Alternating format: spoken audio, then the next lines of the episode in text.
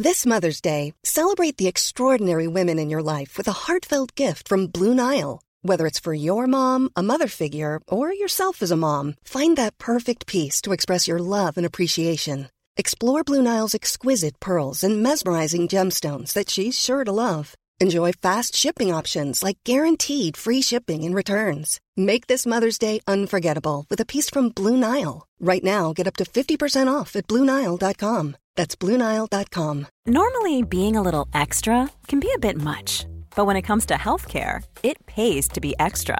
And United Healthcare makes it easy with Health Protector Guard fixed indemnity insurance plans. Underwritten by Golden Rule Insurance Company, they supplement your primary plan, helping you manage out of pocket costs without the usual requirements and restrictions like deductibles and enrollment periods. So when it comes to covering your medical bills, you can feel good about being a little extra. Visit uh1.com to find the Health Protector Guard plan for you. Mom deserves the best, and there's no better place to shop for Mother's Day than Whole Foods Market. They're your destination for unbeatable savings, from premium gifts to show-stopping flowers and irresistible desserts. Start by saving 33% with Prime on all body care and candles. Then get a 15-stem bunch of tulips for just $9.99 each with Prime. Round out Mom's menu with festive rosé, irresistible berry chantilly cake, and more special treats. Come celebrate Mother's Day at Whole Foods Market.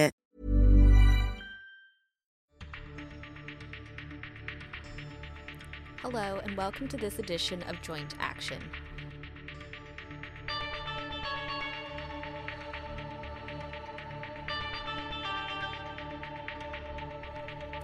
This podcast is dedicated to all those out there who have osteoarthritis. On the show, we unpack the truths and demystify the myths about the disease and its management. If you have joint pain and want to know more about how to manage it from the world's best experts, you've come to the right place. Without further ado, it is time to welcome your host, David Hunter. Hello, and welcome to this week's edition of the Joint Action Podcast, where we have the opportunity to talk about does platelet rich plasma work? Now, we recently published the results from a large, well conducted, randomized control trial investigating the effects of platelet rich plasma injections for knee osteoarthritis. These injections are widely done in the US, at least, an annual budget of about $200 million a year. Most of them are out of pocket costs. So these are paid for by people who are receiving the injections.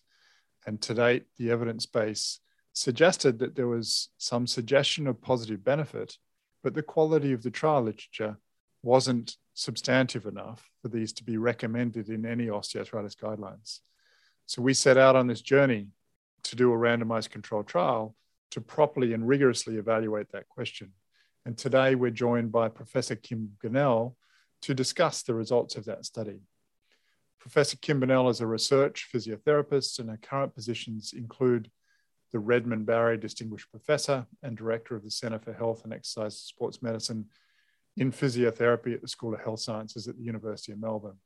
Kim's an NHMRC Investigator Fellow and Director of the NHMRC Center of Research Excellence in Translational Research in Musculoskeletal Pain. She needs a multidisciplinary team, including people from physiotherapy, medicine, exercise science, podiatry, and psychology. Kim's research focuses on conservative management of musculoskeletal conditions with a particular focus on osteoarthritis and an emphasis on the role of exercise in both prevention and management. Hello, Kim, and welcome to the show. Hi, David. Thanks for having me on again. Oh, as Kim just alluded to, she's been on once before. So we're going to actually skip a lot of the introductory questions that we usually have for guests because I've already tortured poor Kim with those before. And specifically, if you want to go back and listen to more about Kim and her personal life, you can look at that in an episode early on, shortly after the pandemic started, called How Does Exercise Help? But today, we're focused on a recent trial that came out in the Journal of the American Medical Association about platelet rich plasma that Kim led, that I was pivotally involved in, that was run in both Sydney and Melbourne, and has created a little bit of a storm around the evidence that we've come out with that's a little bit, I guess, controversial. And we really want to delve into that today. So, this is going to be a conversation. It's not necessarily going to be sort of a question and answer session. And so I'm going to open it up a little bit by just talking a little bit about what platelet rich plasma is and, and what it's thought to do. But I guess in the first instance, because people have heard me talking for the last two minutes, I'm going to let Kim start to speak and then uh, elaborate a little bit further on what she says. So, Kim, what is platelet rich plasma? Well, David, it's a product that's made from one's own blood. And basically, you spin the blood and with a centrifuge, and you separate out the different aspects of the blood, and then you take off the part of the blood that has a lot of the platelets in it. And platelets contain lots of proteins called growth factors and so forth. And these growth factors are thought to be really important in healing of tissues and so it can be, it's generally injected, it can be used for joints or ligaments or muscles, skin. So it's been used across a variety of different areas of medicine, not just in treating osteoarthritis. Yeah, no, that's a perfect description. And as, as Kim's saying, basically, a person comes along, they have some blood taken, and then it's spun down, and that platelet rich layer is taken off the blood and re injected, in this instance, back into the knee that's affected. But as Kim's saying, it's been used for a whole range of other purposes and um, is largely thought to be efficacious based around small granules that are contained within the platelets that have the capacity to release factors that are thought to be reparative and growth factors and what we would call in, in science anabolic processes. Now, Kim, as you know, this has been used for for many years in lots of different aspects of medicine, not necessarily just in osteoarthritis for osteoarthritis, what's the current status of the evidence?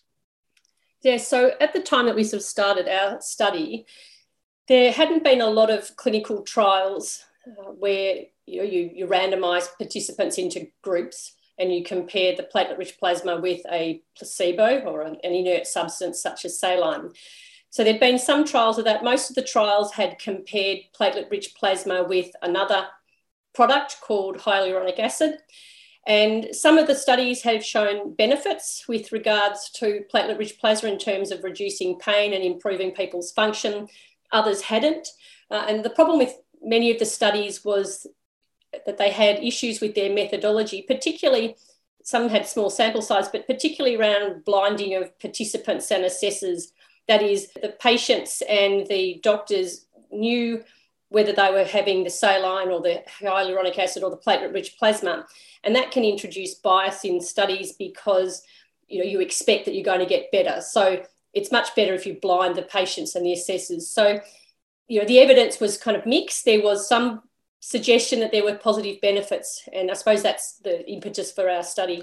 Yeah, and I think as Kim's alluding to, that the intent in when we first did this study is that some of the results were suggestive of this having quite a positive influence on pain and function, but the evidence base to date wasn't rigorous enough in terms of the quality of the trials for any guidelines that are out there at the moment to support the use of this particular therapy. And so, you know, we started out with an intent to test in a rigorously designed trial uh, whether this was more efficacious than salt water or saline which is a quite common injection that's used as a comparator and thought to be an inert or an inactive comparator in the context of osteoarthritis. Um, and as, as Kim's alluded to, there's lots of systematic reviews and meta analyses that are out there that look at the use of platelet rich plasma and comment on the methodology that's been used. And you know, as Kim's saying, there are issues around quality that often pertain either to sample size or to the adequacy of blinding of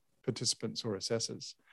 Now, Kim, I'm going to get into this in a, another podcast soon about the use of saline, the use of salt water as a comparator in the context of osteoarthritis. It's it's probably a little bit uh, controversial at the moment, particularly in the exercise community.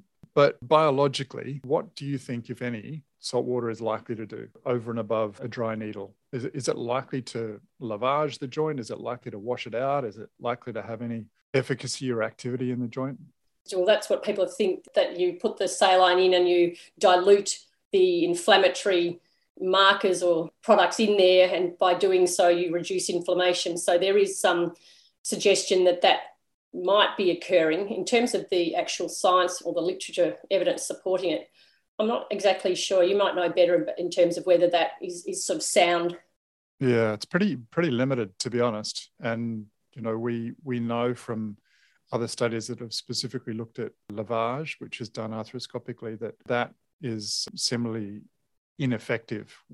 I guess the great comment that we do have here, though, is that the whole concept of invasion contextually introduces a factor that influences perception of the people who are in, in the trial that this is likely to be uh, beneficial or efficacious in relieving pain. And so that we know from lots of different studies now that have looked at the effect size or the, the size of that placebo effect, that it's quite large. And in the context of an invasive type procedure, an injection, uh, that that placebo effect is is even larger. Um, and so we were comparing it against a known tested placebo that we know has a relatively large effect on pain and function.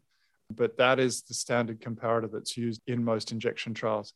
And we know that, you know, salt water is very cheap, it's relatively safe. And in that context, it's really hard to justify the use of something that we can't demonstrate is better than that saltwater injection. As we mentioned a moment ago, the use of platelet rich plasma is used for a whole range of other conditions, and it, has been tested for you know, tendinopathy, osteoarthritis, and other joints. And more, more recently, there was a similar trial that looked at the use of platelet rich plasma in ankle joints, which was the focus of an editorial that came out in the same issue of the paper that Kim was the lead author on. Now, before we get into, I guess, some of the criticisms, let's dig into what this particular platelet rich plasma trial found, Kim. So, do you want to just give us a, I guess, a brief overview of the main results? Sure. I'll just firstly summarize what we did. So we had 288 participants that we recruited who had mild to moderate radiologically severe osteoarthritis and symptoms of their knee. And then they were randomly allocated into the two groups, the PRP group and the saline group. And all participants were tested for their pain and, and symptoms with questionnaires but we also were interested in structural outcomes, which I didn't mention before. So they had an MRI of their knee at baseline. Then they underwent three injections of either PRP or saline at weekly intervals. And then they underwent the testing again with the questionnaires at eight weeks. And then at 52 weeks, we remeasured them for their symptoms as well as their uh, another MRI to look at their the structural features in the joint. And the results we had two primary outcomes. Our two primary outcomes were knee pain, measured by a visual analog scale over the past week, and the other primary outcome was a structural outcome of medial tibial cartilage volume. And we found that both groups had substantial improvements in pain, as, as, you mentioned before, David, that would be of a magnitude that we would say was clinically relevant, you know, around two units on a 0 to 10 scale. So that is something that we would deem clinically relevant, but there was no difference in the amount of improvement between the two groups. With respect to the structural outcome, neither group changed a lot. I think both the groups lost around about a 1% of their tibial cartilage volume. But again, there was no difference between the two groups. And we were hoping that we might have seen less loss of cartilage in the PRP group. But again, no difference there. And we also measured you know, a range of secondary outcomes. And we had about 31 outcomes in total. And the majority of those, 29 out of the 31, didn't show any difference between the two groups. I think the only ones that we found where there was some benefit in favour of the PRP group was a global rating of change where the participant says that they were better or much better or worse. And that was in favour of the PRP group. But one of the other structural outcomes was in favour of the saline group. So overall, you know, not a lot of difference at all really between the two groups. Yeah, and you know, I guess just to touch upon that, because I would imagine for a lot of people, they'll look at that global rating and say, well, obviously that's the measure we should have focused on as our primary outcome. But if you've done 30 tests, how many of those would you anticipate would be positive by chance? Yeah, and statistically, you're going to come up with a you know a couple coming out of being positive just because you've done so many statistical tests, and that's just a potential explanation. Yeah. So obviously 30 outcomes, and that's both short term symptom outcomes as well as longer term symptom and structural outcomes, demonstrating no difference between the groups. And obviously, in the context of a trial the purpose of doing the trial is not necessarily just to say, has the platelet rich plasma made a difference, but has it made a difference that's better than what we would see with a saltwater injection? And what we can convincingly say at the end of this trial is that we're confident that using this particular preparation, uh, that that hasn't demonstrated a difference for either short-term pain and function, long-term pain or function, or structure on MRI. So both from a symptom and a structure perspective, we're confident that this particular platelet-rich plasma preparation doesn't have a benefit. Now, the paper, as mentioned, came out about two weeks ago in the Journal of the American Medical Association.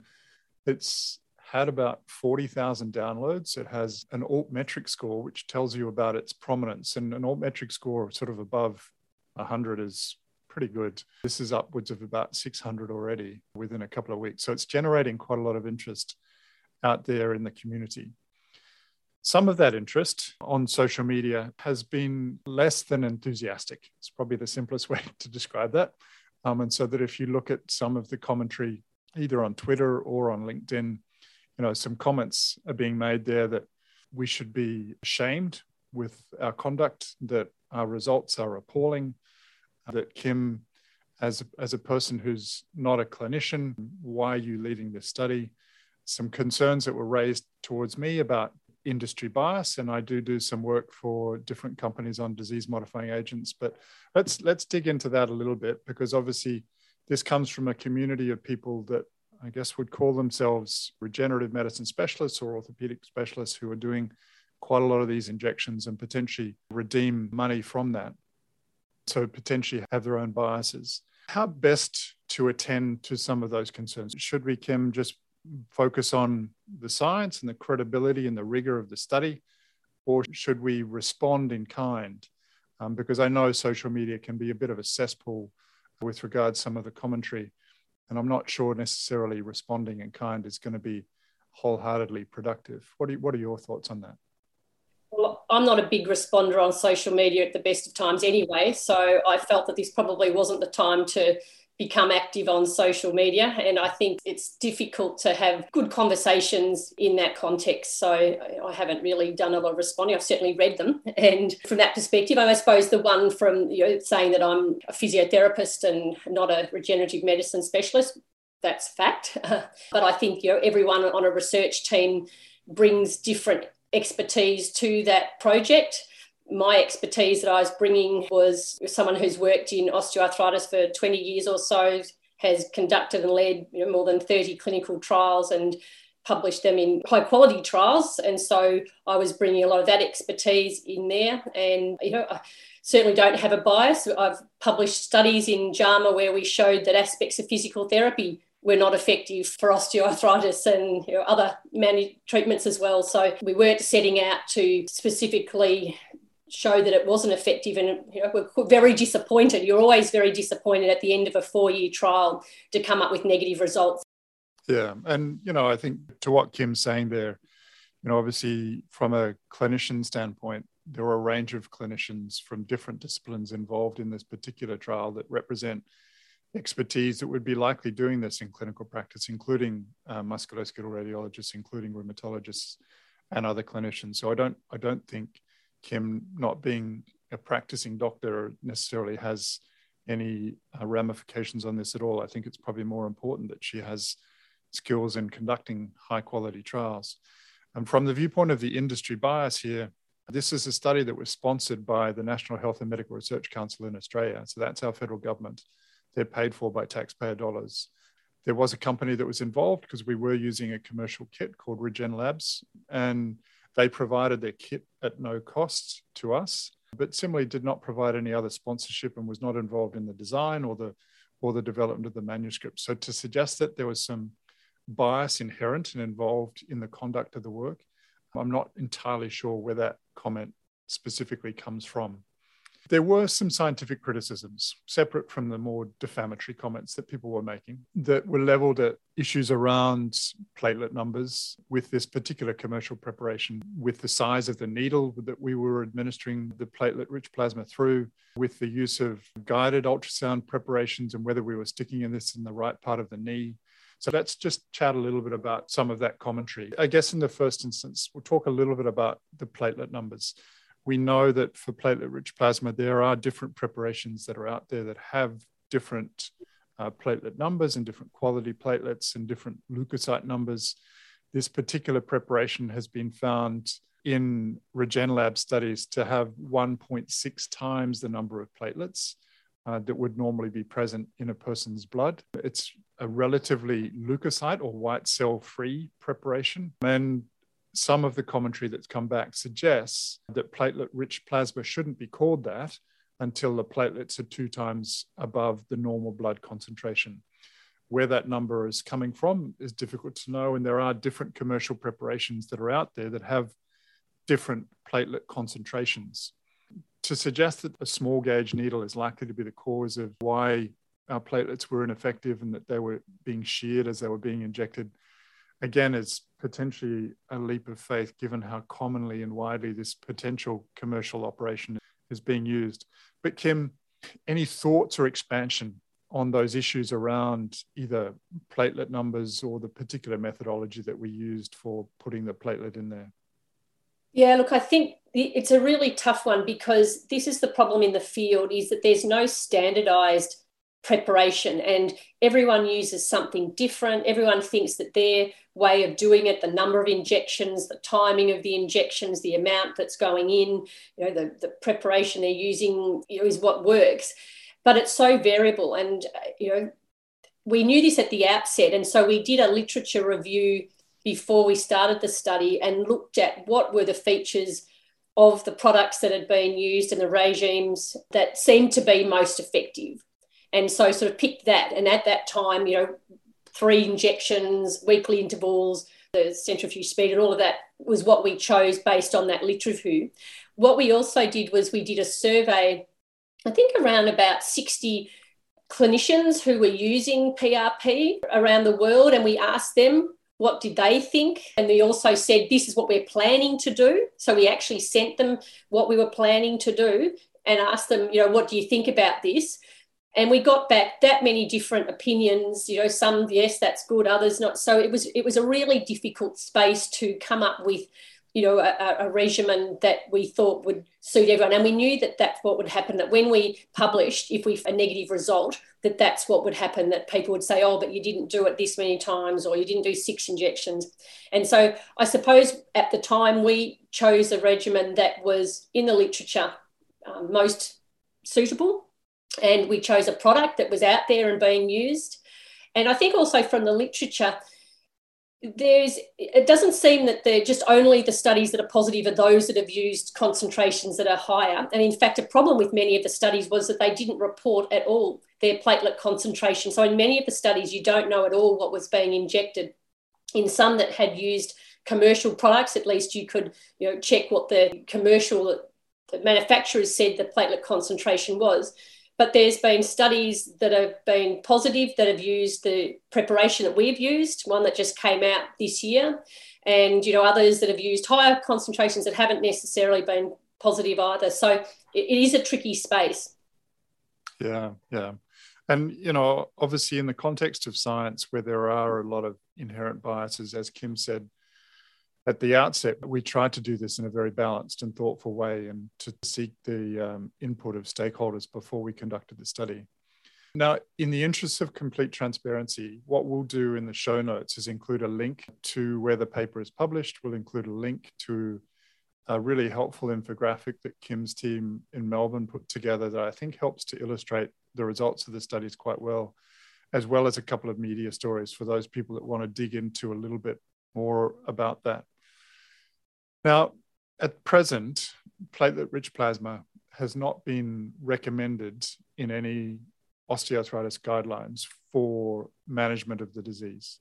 Similarly, for most people that want to get this, it's something that they need to pay out of pocket because there are no regulatory agencies, no government authorities that have advocated that this should be subsidized. So for most people, it carries with it a substantial cost in the order of somewhere between 500 to you know sometimes $2000 an injection for a series of those injections kim in the back end of the trial knowing the evidence that we have there and the fact that guidelines don't advocate for this, in addition to the results of this particular trial, what would you tell to listeners who are out there considering getting an injection of platelet rich plasma? I've had some people, some patients email me and say, you know, was, you know, what should I do?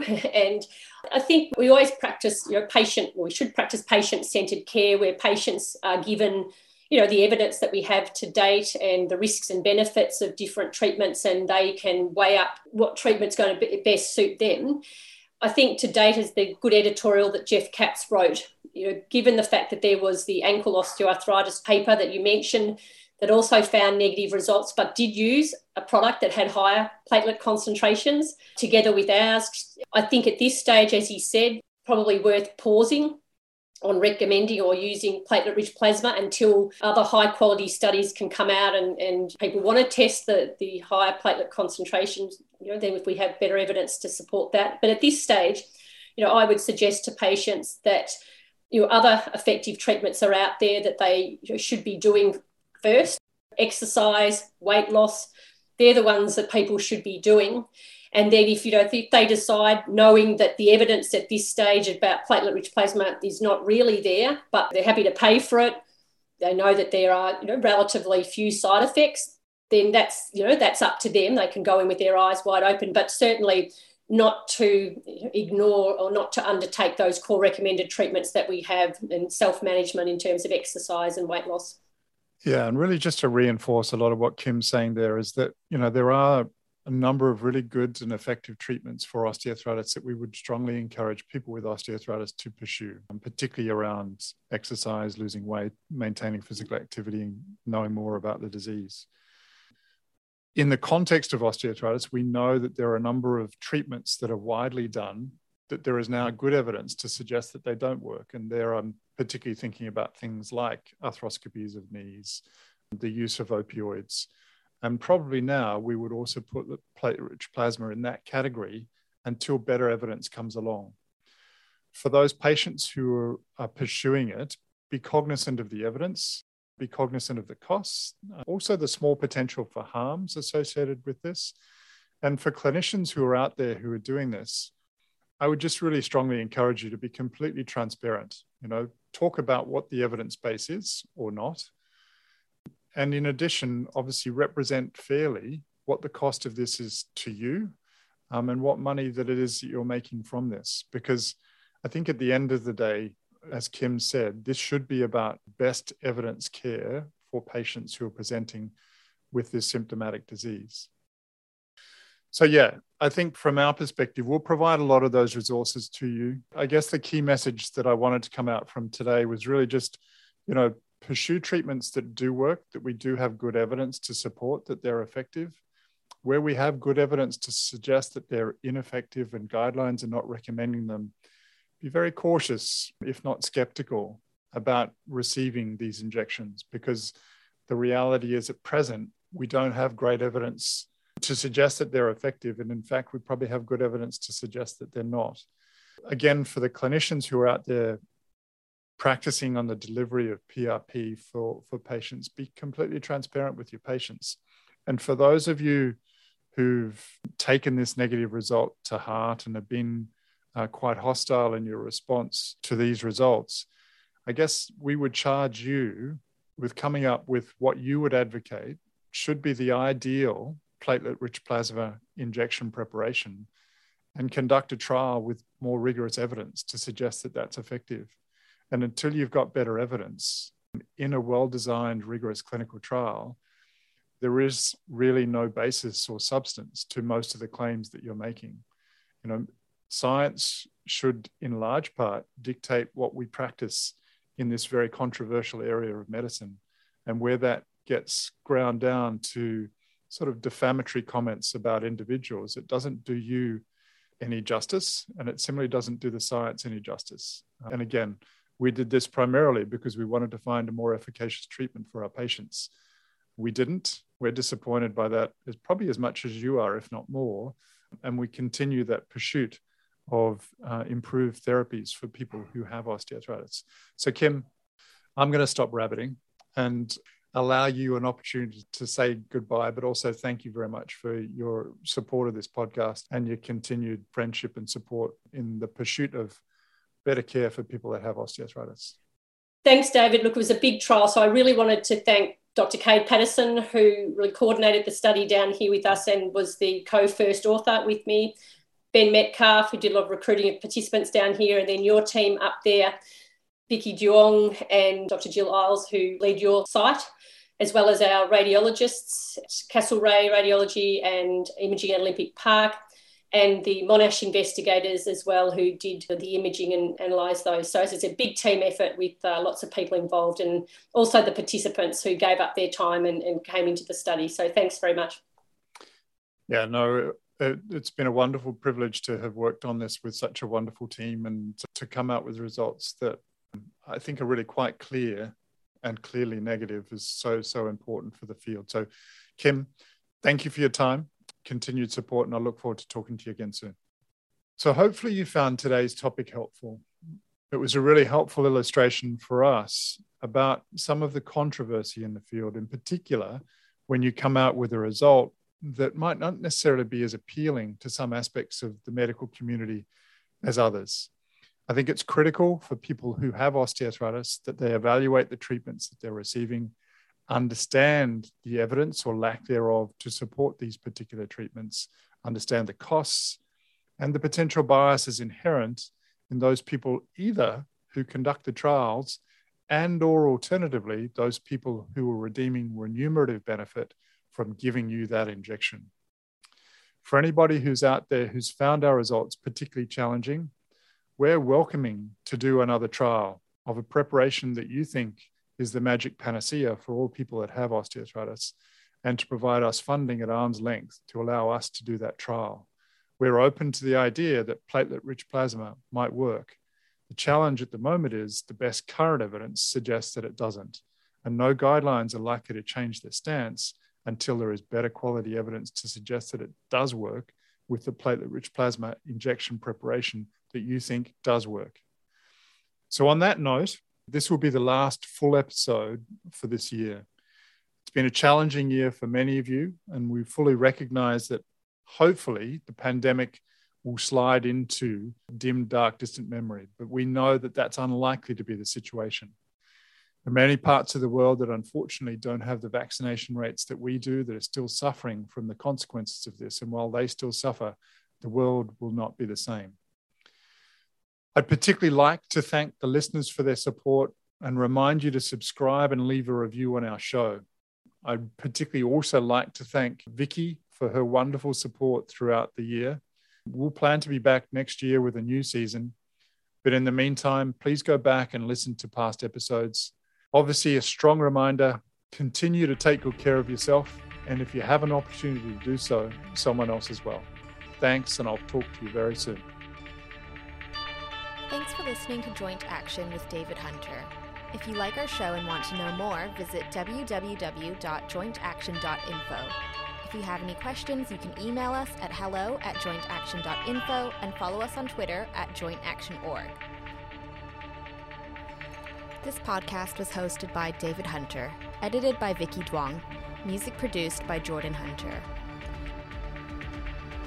The information posted on this podcast is not intended to diagnose, treat, cure, or prevent disease. Anyone seeking medical advice should consult a health professional.